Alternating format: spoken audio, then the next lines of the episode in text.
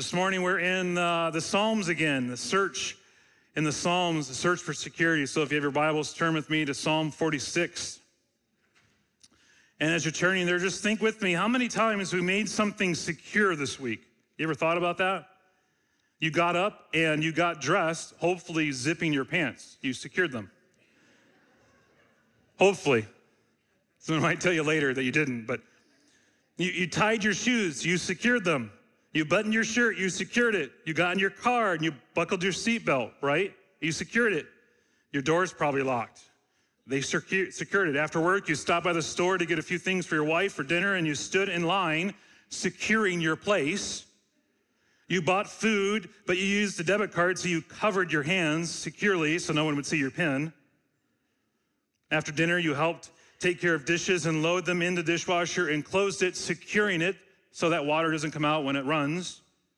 At night, what do you do? You lock the doors, securing them. I mean, the list goes on. We could probably think of a hundred more things that we do daily in regards to security. It's part of our daily life. We, we do it so often we don't even think of it. How many passcodes? Let me ask that. How many passcodes did you use this last week? I have one for my phone, for my watch, my computer, my car, my door. My Wi Fi is locked, although I don't have to type it in every time because that's good.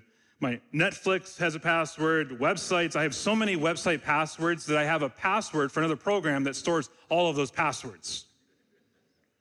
Because using one, two, three, four is not good, I hear. All this is done, right, for security.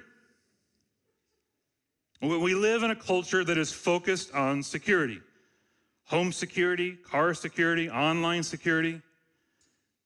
We're searching for security for our lives a number of ways. Well, what kind of security are you looking for? Where do you find this security? You ever thought of how often you think of security?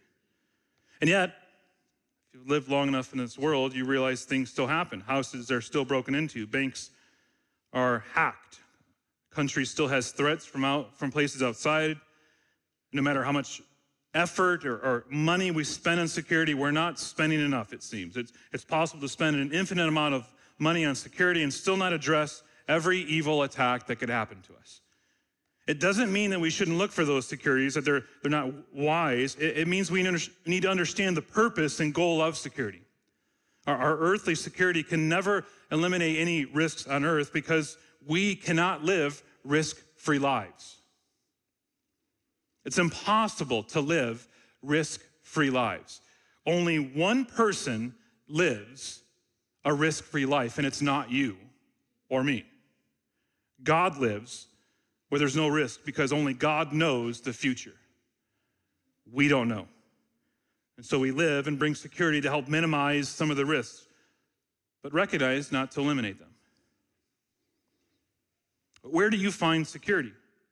Where do you look for security? This morning we come to Psalm 46, and the psalm, I believe, is about security. It's a song sung by the church who find their security in God. Follow with me as I read. If you are using the Bible that's provided in the seats, we're on page 441, and we're going to read, I'm going to read uh, Psalm 46, 1 through 11. And listen as I read. To the choir master, the songs of Korah, according to Alamoth, a song. Verse 1 God is our refuge and strength, the very present help in trouble. Therefore, we will not fear, though the earth gives way, though the mountains be moved into the heart of the sea, though its waters roar and foam, though the mountains tremble at its swelling. Selah. There is a river whose streams make glad the city of God the holy habitation of the Most High. God is in the midst of her. She shall not be moved. God will help her when morning dawns. The nations rage, the kingdoms totter. He utters his voice, the earth melts. The Lord of hosts is with us. The God of Jacob is our fortress. Selah. Come, behold the works of the Lord, how he has brought desolations on the earth. He makes wars cease to the end of the earth. He breaks the bow and shatters the spear. He burns the chariots with fire. Be still and know that I am God. I will be exalted among the nations, I will be exalted in the earth. The Lord of hosts is with us, the God of Jacob is our fortress. Selah. Some believe that this psalm is in connection to the historical event that you can read in 2 Kings of the Lord's deliverance of Jerusalem from the hand of the king of Assyria. We're not sure, it's the best guess, but it, it seems to fit. The commander of the Assyrian army had attacked Jerusalem and insisted on the surrender of the city, and he spoke to the defenders of the city. In 2 Kings 18, 32 through 35, it says, Do not listen. This is him talking to God's people. He says, Do not listen to Hezekiah when he misleads you by saying, The Lord will deliver us. Has any of the gods of the nations ever delivered his land out of the hand of the king of Assyria? Where are these gods? And he's, he's goading them. And on hearing the taunts from his enemy, Hezekiah prays to the Lord, pleading that he would vindicate his name. And he asks that God would respond to his mocking of God and that he would lay waste to this enemy and save his people. And in response, the Lord sent the prophet Isaiah to reassure Hezekiah. And that very night, the Lord sent his angel as the angel of death to destroy much of the Assyrian army, forcing them to, to withdraw and then leading them then finally to the assassination of the king by his own two sons. And by the dawn of the next morning, the city was safe. I would encourage you to, to read that story in 2 Kings 18 and 19 this afternoon because it will encourage you of God's faithfulness to his people. And the vital message in the times of great change and apparent disaster is that God is the shelter, the security for his people from their enemies, and he is the strength for them. And so, the point of this message, the point of the sermon this morning is the only secure place in the world is God alone. The only secure place in this world is God alone. And then we're going to look at the search for security. So, would you join me in prayer as we get started? Father, we thank you for the opportunity that we've had to gather together as the church and to worship you. And we continue in our worship this morning as we listen to your word preached. Will you be honored and glorified in this, God, that you would help your people to listen, to learn from you and from your word. We'd apply what your word says to our lives and, and come from this place living faithfully for you in the world and all that you've given us. We ask this all in Jesus' name. Amen. First point I want to draw your attention to is the security and the power of God. Verses one through three, the security and the power of God. If you're anything like me, you need this psalm for your life. And I find as I've spent more time in the last few weeks in the Psalms preparing that this really is God's healing balm to my life and, and the issues to, to my soul. And we can so easily get distracted from finding security in other things instead of God. Some people believe they'll only be secure if they have enough money.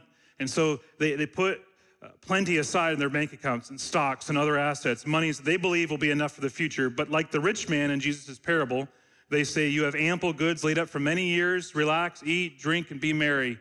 And Jesus calls that person a fool because judgment will come and they have given no thought for God or what the scripture requires of them.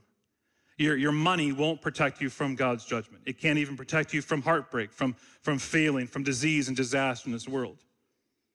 Other people think that they'll be secure because of their extensive training, their skills, their personal talents. But just because you have all the education and expertise and talents doesn't mean that they'll always be there and that they will protect you from any trouble that will come. Still, others think they'll only find security when they find that one, right? Love, relationship. Once they have that one and that acceptance, it'll bring the security they long for. People turn away from the risks of significance and choose the brief security of success because they really don't believe that God is their strength, that God is their refuge, and God is their defender and their refreshment. And yet there's others who find their security in their families, in their friends, in their business partnerships, and, and ultimately loyalties. That's where security is. But these are human supports, and they're uncertain at the very best and very easily can be swept away. So I ask, where is your security in life? The psalmist says in verse 1 God is our refuge and strength, a very present help in trouble. Therefore, we will not fear, though the earth gives way, though the mountains be moved into the heart of the sea, though its waters roar and foam, though the mountains tremble at its swelling. Where is your security this morning? See, the, the, the psalmist reminds us where it should be. God is our refuge and strength. He is our refuge, our protection, our place of shelter where we're safe. And, and this first verse sets the stage for the entire psalm. When life is upside down, when trouble visits our door, we need to remind ourselves that God is our refuge, that He is our strength. And I love how this is written in present tense. Did you notice that? God is our refuge and strength, a very present help in trouble. It's, it's not that God was a help, and He was, or, or that He will be a help, and He will, but that right now, God is our help. He is our refuge. He wants our eyes to look right now. God is more present than any person on earth. He is more present in your life than your closest friends. He is more present than your closest spouse. He is more present than even the trouble that has come upon you. And don't miss the, the personal possessive word, our. You, you can't miss this. He is my refuge. He is my strength when trouble comes. And this, this trouble means to be in a tight place, to be restricted, to be tied up, to be in a narrow and cramped place. And when we're in trouble, what do we need? We need help. We need help. And he says, God is that very present help, which means it's an abundant help. It's, it's available right now, it's accessible right now. No need to wait. God is present and giving help. And then, then the psalmist gives some vivid imagery of what trouble may come. He says there in verse 2 Therefore, we will not fear though the earth gives way, though the mountains be moved to the heart of the sea, though its waters roar and foam, though the mountains tremble at its swelling. And he begins with this bold statement. Did you catch it there in verse 2? We will not fear. We have God on our side. And how foolish for the Christian that fear is. Regardless of what this psalmist faces, they have no reason to fear. He, he's again reminding us God is in control. Even though the earth gives way, even though the mountains be moved to the heart of the sea. This is a picture of confusion and chaos, earthquakes with tall, lofty mountains coming down. Your mountains there represent stability and continuance. You just look, right? I mean, I don't, are you encouraged when you see the Mount, Mount Rainier out there? My kids call it the Mount Rainier. I'm encouraged. God's still on the throne. Even though these things may happen in life the overthrow of nations, the collapse of dynasties, the families ruined and separated, the persecution of the church, the reign of heresy in this world all of that may happen. The worst of the worst can come, but if God is still present, He's still in control. Verse 3 though its waters roar and foam, though the mountains tremble at swelling, no matter what the trouble is, friends, no matter how loud the noise is, God is our refuge. God is our strength. He's a very present help in trouble. Do you believe this? Has this been true for your life? As you've lived in this fallen world, live around sinners in the midst of a sinful world, has, has God been your refuge and strength? When the cancer diagnosis comes, do you run to God for shelter and strength? When you so desperately want to have kids, but God has allowed barrenness, do you find hope in knowing God has everything under control? When the spouse that swore they would love you in sickness and health and prosperity and need and leaves you? Have you found hope in the God of the universe? This is the waters roaring, the, the foaming, the mountains trembling. When the lure and seduction of pornography grips your soul and pulls, pulls you deeper and deeper, do you run to God and find satisfaction and promise in Him? When you battle the same sex attraction that you're so fearful of sharing with anyone and feeling the pull from the culture that says you just need to indulge in your urges, do you instead run and hide in the protection of God? When a loved one turns away from God and rejects Him, do you begin to question the goodness of God and His ability to work, or do you run? Find your refuge and strength, a very present help in trouble. And perhaps the mountains are crumbling into the sea this morning in your life. The waters are roaring and foaming. Have you found God to be a refuge and strength? And you come to God knowing He hears you, that He desires to comfort and protect you?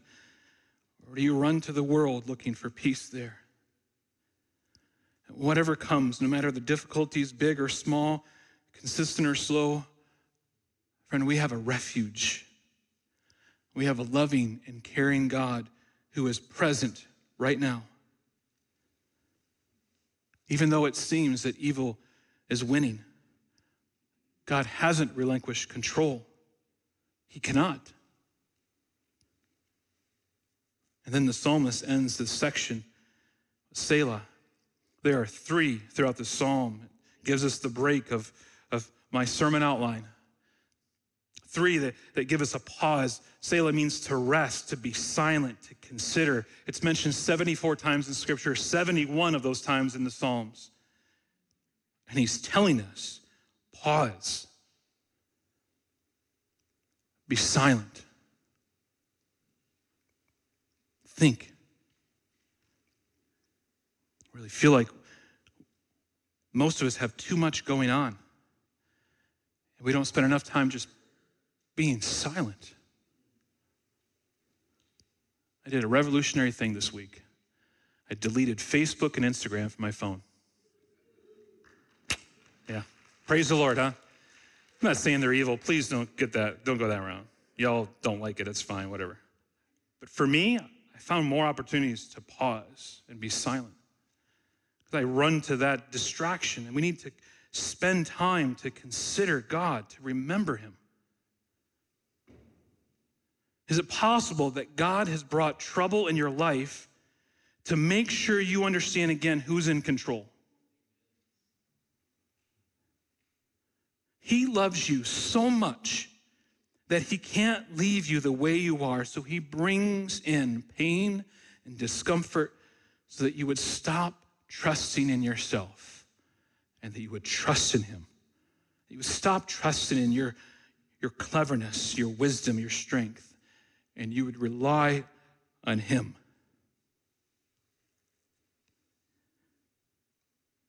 God didn't bring you to this point to destroy you. He's working. This should bring us hope. God isn't here to bring you down. God is the one holding you up with his grace. Isaiah says, For I, the Lord your God, hold your right hand. It is I who say to you, Fear not, I am the one who helps you. Father is there, He's walking with you. And take comfort this morning that we serve and love a God who cares for us deeply. Have you paused this week to consider God? Selah, and consider what God has done. Meditate on God, meditate on His Word, consider what's going on in life, and compare it with the Word. The earth may be giving way, the mountains may be crumbling, and the oceans roaring, but Friend, God is our refuge. He is our strength. He is our present help. And we can have security in the power of God. Second, we can have security in the presence of God. When trouble comes into our lives, what we need most isn't a resolution, but a person. A security is not found in understanding why God has allowed trouble in our lives. Our security isn't found in the belief that we can somehow muscle our way through it. Our security isn't found in doctors, lawyers, pastors, family, and friends. Our security isn't found in strength. Our security isn't found in ideas or things. Our security is only found in the presence of God. He is not weakened by that which weakens us. He is not confused by what confuses us. He doesn't suffer from mood swings. He doesn't exhaust from time spent with people. He doesn't ever make bad decisions. He never says the wrong thing at the wrong time. He never regrets how he's acted. He never acts out of anxiety or compulsion. God is never frustrated by us asking him. God's never put off. He never dreads the time of the day when we pray. He's never thwarted by opposition. He is holy and completely like no other human being on earth. And that's what's comforting to me because he's unlike me in all of my frailties. He has unlimited power. He has never ending compassion. He has enduring patience. He is perfect in every way, and He dwells with us, and He assures us that He's never going anywhere. Amen? And the psalmist speaks now of the presence of God. We need this. He says, There's a river whose streams make glad the city of God, the holy habitation of the Most High. God is in the midst of her. She shall not be moved. God will help her when morning dawns. Although the, the foundations of the earth are shaking and collapsing, he says there is a river whose streams make glad the city of God. Jerusalem was often designated as the city of God. It was a city where the Most High would dwell. God isn't only our defender, He's our strength for living, He's our supplier. He, he makes Jerusalem, his, his people, literally secure and peaceful and strong. He, he makes her the place of joyful, abundant life.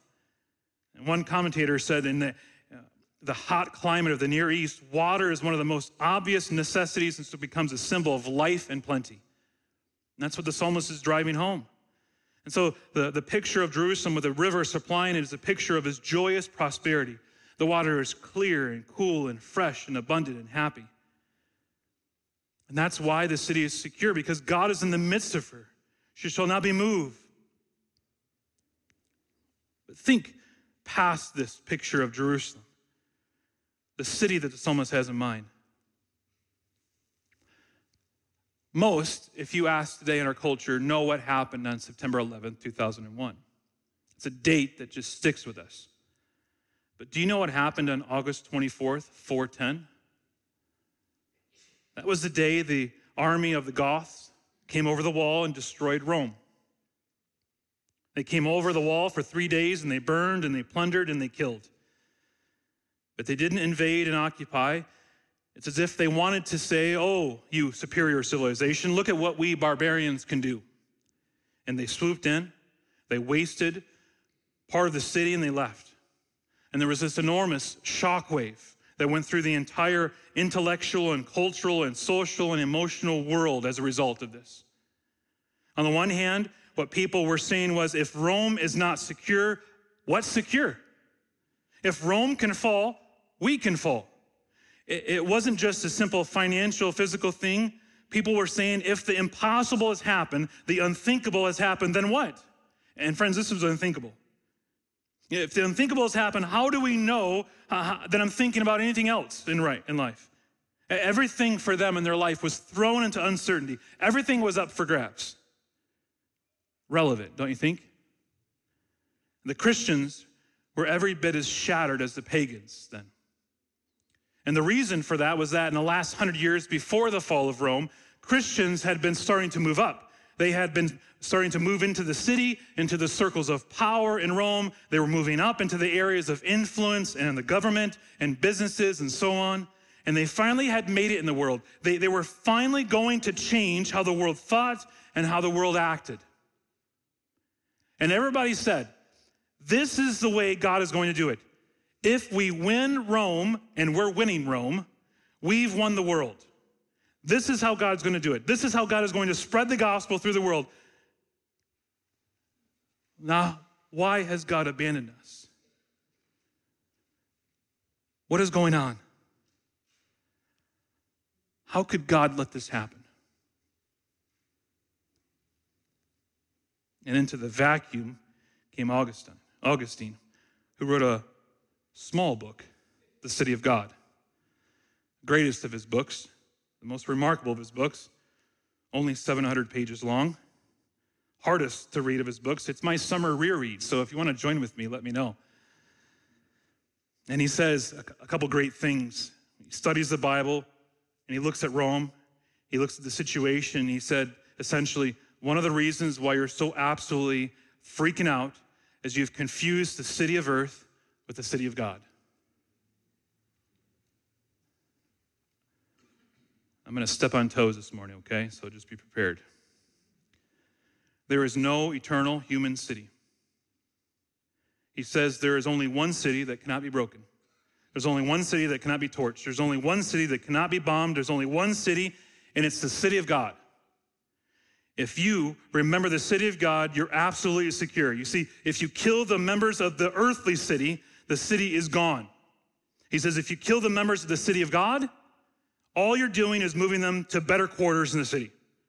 The more you kill the city of God, the more it works to a perfect completion. You can't kill the city of God. It's going to come, it's coming. And here in the Psalm, Psalm 46, there is a river whose streams make glad the city of God, the holy habitation most high. And what is he talking about? A city with a river going through it, it cannot be overtaken, right? You see, what would overtake and besiege a city, you would starve them. That's how you do it. You'd weaken them and then you win in because they're starving, they're destroying each other. It's a terrible, horrific thing. There's no food, there's no water, and you can't besiege, you can't overtake a city with a river going through it because they would always have water and they would always have food. And as a result, what he's saying is there's one city and there's only one city where you can be secure. And if you're freaking out, it's because you think your real wealth is in this earthly city. There's no eternal city on earth, there's no human city. But if you're in the city of God, you're secure. This is a city that has to triumph, it will triumph. Nothing can stop this. And you know what happened? You know, Augustine was right. Because Rome did break down, it did not recover. Society for centuries became really broken down, became disordered, partly because Augustine helped with giving the church a theological vision. What happened? The city of God continued because people needed to lift up their eyes from their earthly city. They needed to look up. So, how do we apply this today? We have not arrived here in America. And maybe you think because we have a president in the office that fits your political leanings that God is not working. God is now going to make us this perfect nation. You might be thinking, we're winning. Let's make this nation great again. If we win this nation, this is God is going to do it. We've got this. Look, look, look. But listen, friends, the Bible says there's only one city of God, and it's not in America. Stop putting your security in the Oval Office. Stop it. That's offensive to God. Stop putting your security in the Supreme Court. It's, it's not where God dwells. Our security need to be in something that will not disappoint us. And you will not find that city on earth. There is a river whose streams make glad the city of God, the holy habitation of the Most High. God is in the midst of her, he says. She shall not be moved. God will help her when morning dawns. God, with all of his nature and perfections, is on the side of the church. He is not reluctant to help. He's not sitting up in heaven in a rocking chair with an old beard, upset that we're bothering him again because he's taking a nap. He delights in helping his children, and his help is always timely and seasonable. And we may be slow in spending time with God, but he's never slow with us.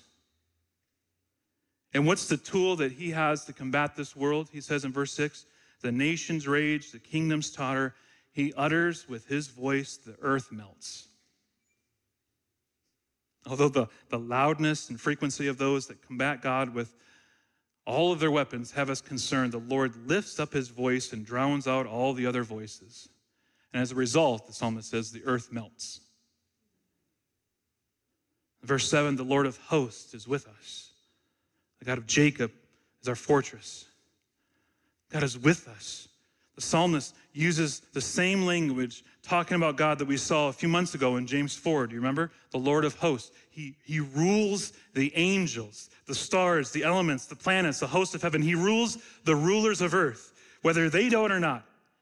He rules the Senate. He rules the House. He rules the governor's mansion. He rules the Oval Office. He rules all the armies of men. They are all under his control and they will bend to his will. He is with us.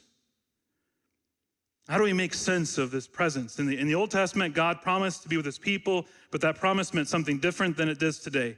When the tabernacle was built, the Shekinah glory of God filled the most holy place, and God, God in a cloud of glory made his physical presence visible to his people. In, in a real way, the tabernacle was his residence with his people. This meant he was present with his people, but to experience his presence, you had to go where he was. But in the New Testament, in Matthew 28, Jesus says something revolutionizing to us. He says, And behold, I am with you always to the end of the age. And Jesus is telling his disciples, he's telling us that what has happened as a result of his life and his death and his resurrection, no longer would his children have to go to a temple to experience his presence. Instead, his people would become the place where God lives. This is fantastic news. If you are here this morning, you're God's child, He has unbuttoned you and gotten inside of you. He dwells with you. We don't have to go where God is because where we are, He is. Whether you're in the midst of suffering and trouble or not, if you've forgotten or ignored or said to Him, He lives inside of you, Christian. When you're sitting in the doctor's office, you've carried him there with you. In the moments of physical pain, he is right there. When a loved one has turned his back on you, he is still there with you. When you've received devastating news, God is there. When you're stressed and confused and depressed, he is there. No matter how hard and how dark the situation in your life is, God is with you.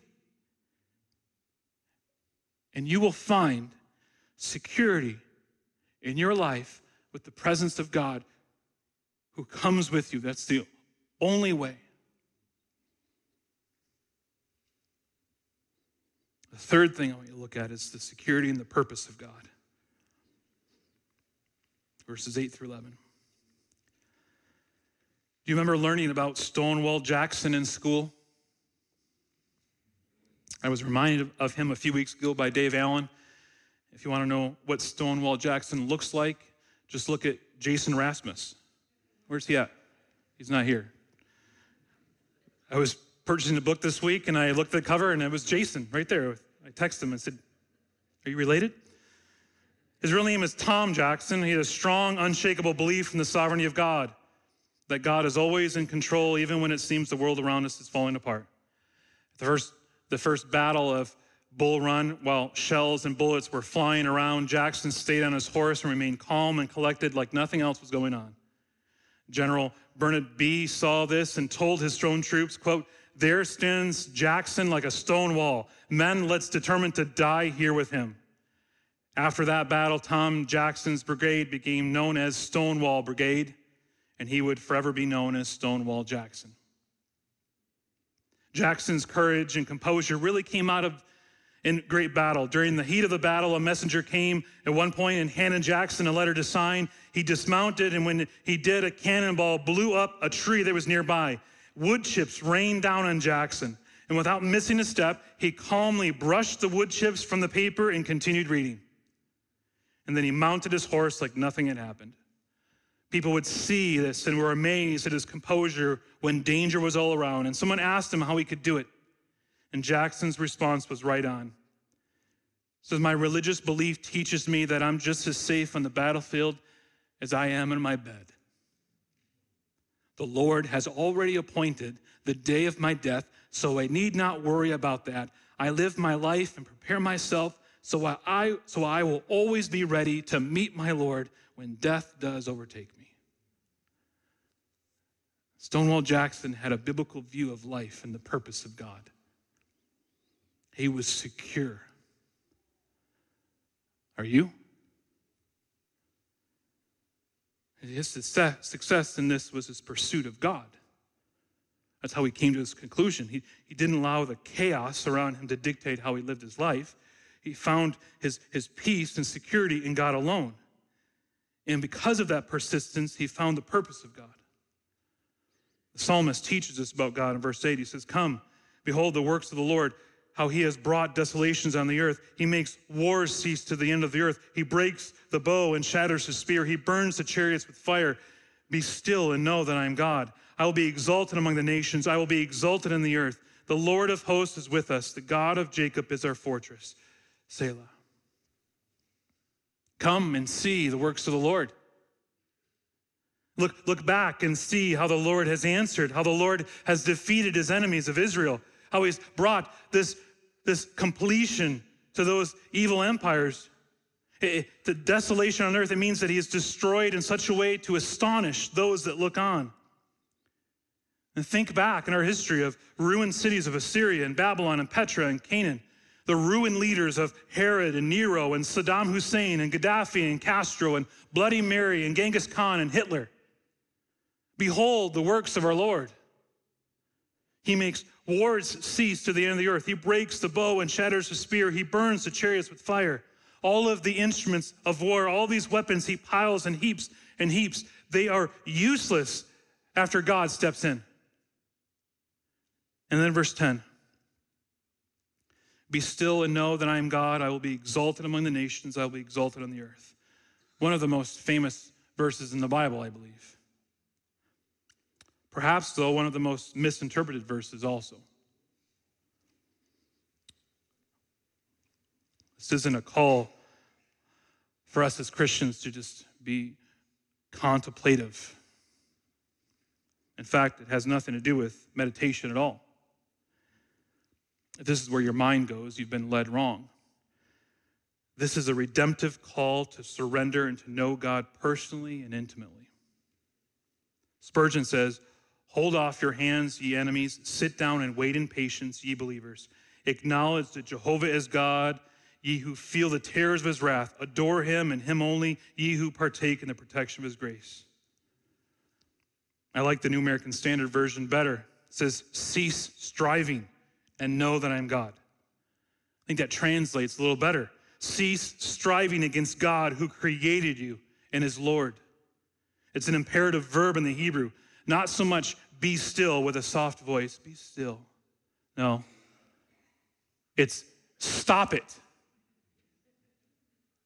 When a Hebrew imperative, stop it right now. Stop exerting yourself and your agenda like you're God. Stop. Elisabeth Elliot says, Lay down your arms, surrender, and acknowledge that I am the one and only victorious God. The, the psalmist here is warning those that are against God that your continued fight against God will end poorly. Stop fighting against Him. Stop pushing against God. Why? Because He says, I will be exalted in the earth. Friends, if you're here this morning and you wouldn't consider yourself a Christian, today is the day of salvation. The psalm is a warning to you. Don't run from it, lean into it. Cease striving and know that He is God. Stop running away. Stop. Stop living your life your own way. Stop. Turn to Christ. This verse is a warning, not a bumper sticker. If you're a Christian here this morning, this psalm and, and all of it in its full context should be a comfort for you, isn't it? It should be. You experience this in your life when the confidence that you had in something in this life gives way, you can trust in God. When the ground is shaking, the mountains teetering, you can trust in the God of Jacob because he is your fortress. He is your mighty tower. He is your refuge and strength. It is in those very trials that we initially hate and loathe, those are the times that God uses those situations to draw us to Himself so that we would trust in Him when all of the other human supports fall away. And God uses those trials in our lives to show others who watch us, who know us, so that they can see how dear God is to our hearts. God uses those, those situations in our life to magnify the gospel. If you're here this morning, those moments of peace and security are foreign to you, my friend. It's perhaps you might be in the outside looking in. Perhaps you have continued to look for peace and security in things other than Jesus Christ, and they continue to fail you. And they disappoint. Don't you want to experience peace? True and lasting eternal peace? This is what we're talking about here. This is the remembrance that he calls our attention to. And he says this Come, behold the works of the Lord. Remember who God is and what God has done. This is only reserved for Christians. We can recall what God has done in our lives. We can recall what God has done in our church and through the gospel. We can remember how He has been faithful to give us all that we've ever needed. We can behold the works of the Lord and we can see His purpose in it all. And His purposes are not yet completed. He is God, and He says He will be exalted among the nations, He will be exalted in the earth. See, on that glorious day when Christ rose from the dead, defeating sin, securing salvation for all who would believe, on that day everything changed. And from that day to this day, Christ is still Lord on the throne. And yet we look forward yet to the coming day when he's coming back to make everything right. He will be exalted. Friends, abandon your search for anything else other than the security of God. Your security should only be found in God.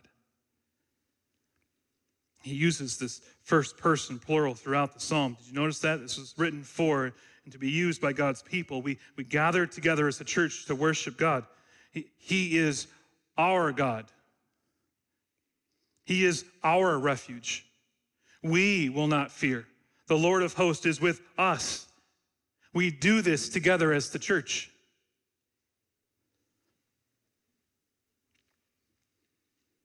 Many have quoted this psalm over the years of history. Many in our world know these words, quoting these words, but unfortunately, many quoted these words having no relationship with the God of these words. They feel that it might bring some needed relief, but ultimately it further confirms of their separation. Make no mistake, these words can and should be comforting, but only if the God of Jacob is your God. The words say the God of Jacob. My question for you this morning is He your God? Christ came to fulfill the law. He came to be our substitute for us on the cross and to rise again and, and to save all those who would turn from their sin and trust in Him. So I ask Have you turned from your sins?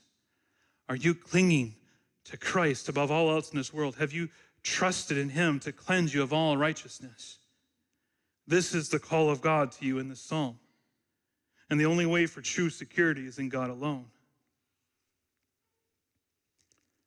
I haven't said this yet, but for some of you, you recognize this psalm because it's Martin Luther's favorite psalm. When February came in 1546, Luther was already known as a major reformer and leading figure in the history of the church. And as he lay on his deathbed in Germany, his last words Our God is the God from whom comes salvation. God is the Lord by whom we escape death. Firm to the very end, Luther remained strong in his faith in the Lord. God was his mighty fortress. He was his bulwark, never failing, both in life and death. And he was willing to forego any earthly security so that he could f- fully know and experience security in God and by faith in Christ and Christ alone his work in the cross. So, as we close in our time together, I'm going to pray, and we're going to stand and we're going to sing along with Luther his great hymn, A Mighty Fortress is Our God. Let's pray.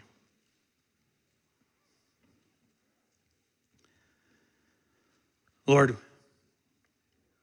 we acknowledge this morning that you alone are our refuge and you are our strength. Though the whole world may fall down and around us, to your holy place in Zion do we look forward to. To that city of God where every tear will be wiped away and every fear dispelled. Teach us, God, to look to you so that we can direct others to look and see your good works. O God of Jacob, open our eyes to see your exalted position. Be glorified in us as we worship you with our lives. We pray this all in Jesus' name. Amen.